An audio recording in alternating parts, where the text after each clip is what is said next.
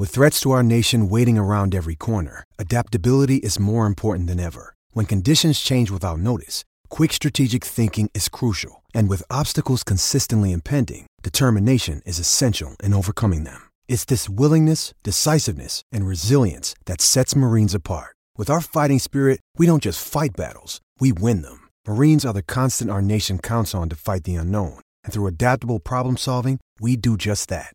Learn more at marines.com. You're listening to the Husker Online Show, your authority on Nebraska athletics. You know, th- this is a game that if if you can't get ready for this one, then you, you probably don't need to be playing college football or, or at Nebraska because this is a game that everybody's ready for and everybody wants to win this game and everybody better leave it all on the field on this one because th- this is a game that's super, super important to not only our program but the, the state of Nebraska.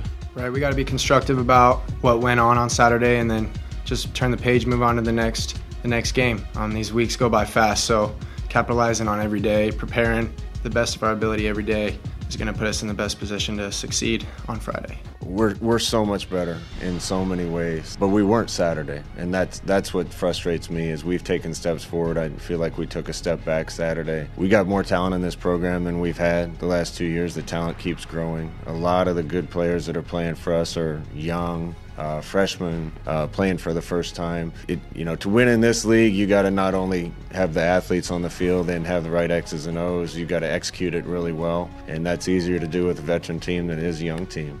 And welcome here to this edition of the Husker Online Show. Sean Callahan, Robin Washut here with you on the holiday week here as America is working less this week, and we'll get you ready a couple days earlier for Nebraska, Iowa, as that game on Black Friday set for a noon kick, not an 11 a.m., Robin, as uh, we've been so accustomed to. Uh, we get an extra hour. It's a noon kick on Fox. But man, where do you start? I mean, this this week going into it, sure, Robin, a one and three start was always possible. In fact, the Vegas numbers say Nebraska should be one and three. Nebraska is only favored in one game and underdogs in three, and they're one and three.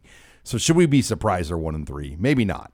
But I think it's the nature of the way the loss happened last week against Illinois.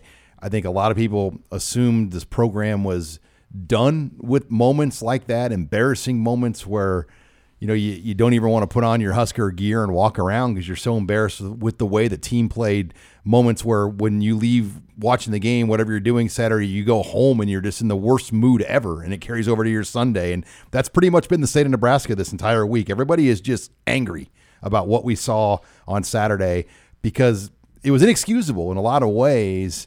And now I don't want to call it the panic buttons being hit, but it feels like a lot of people have hit the panic button. Yeah, and you for the sole reason, uh, as you said, people are embarrassed and they're tired of being embarrassed by the one what they thing- love. Yeah, the one thing uh, you know when it comes to sports that they've they've hitched their their livelihood to. So uh, it's you know one of those deals where I think it's just the the fatigue of constantly being let down by Nebraska football, and here we are in, in year three, and things have not gotten any better from where they were in year one to where the same mistakes happen every game, every drive, every quarter, and all that. Uh, and there's been no encouraging reasons to believe that things are headed in the right direction. And, you know, they got a staff that keeps saying that we know where this thing's headed, we're a more talented team.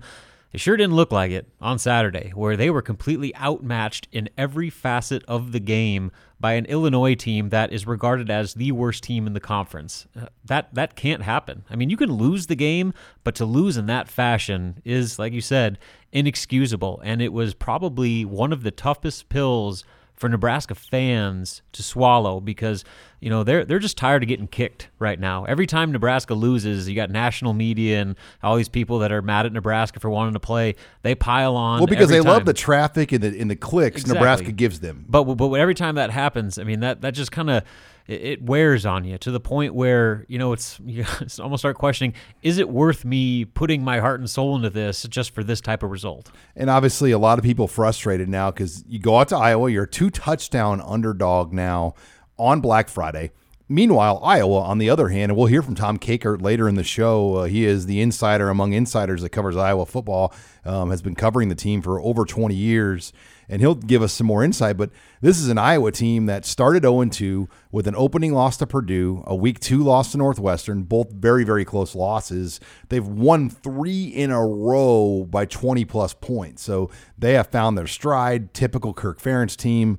They instead of having that slow start when they eked out against Northern Iowa, they lost the early games to Northern Illinois or to Northwestern and uh, Purdue. But now they have found their stride, and I, I, think people know that this is not going to be an easy game for Nebraska, regardless. And um, there's a lot of questions about the quarterback position, what they're going to do, and we'll get into that more specifically. I want to give that a whole segment, Robin, mm-hmm. next.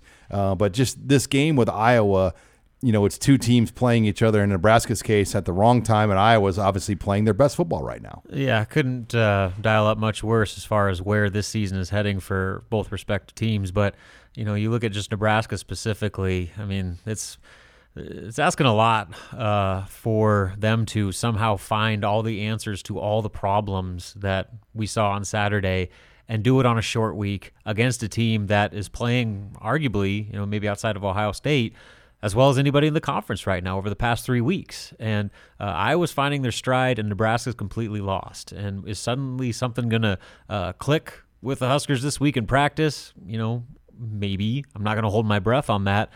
Uh, but you know, this is you know from the fan perspective as well. I mean, not only uh, are they still licking their wounds from Saturday, but now, you know, you got Iowa and Nebraska's lost its last five in this rivalry to Iowa, and that is just such a bitter taste for so many fans that they're just already expecting the worst. And you know, quite frankly, I don't blame them.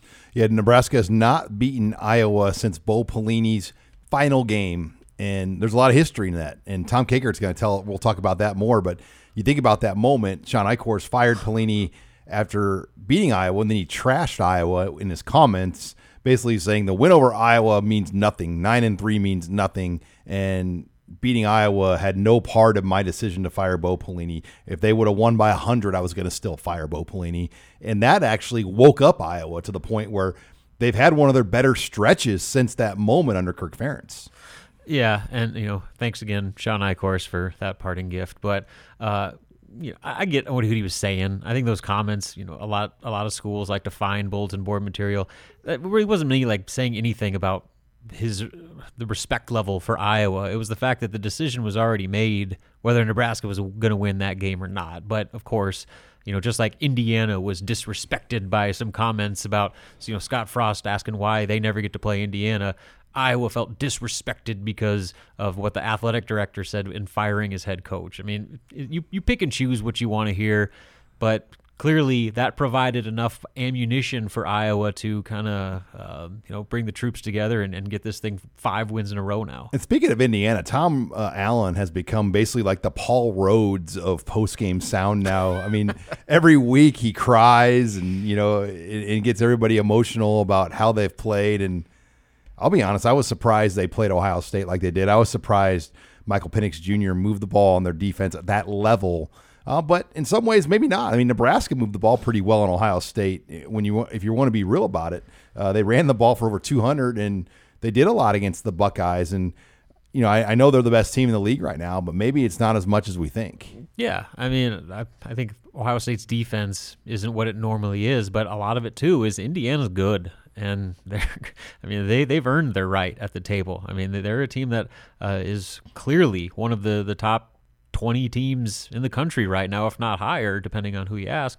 Uh, and they've proven it. I mean, by going to Ohio State or playing Ohio State the way that they did, uh, I think answered a lot of questions about how real that program actually was. Uh, they've, they've gotten some breaks along the way, but uh, week in, week out, they've kind of solidified themselves as one of the better teams in this conference. And, uh, you know, again, from a fan perspective, you see Indiana is establishing itself as a Big Ten contender, while Nebraska in the East, in the East not Nebraska just the Big Ten here, in the East, yeah, getting blown out at home uh, by three touchdowns to Illinois. Think about this: Indiana is going to beat Penn State and Michigan both. They already have. They they took Ohio State to within a touchdown.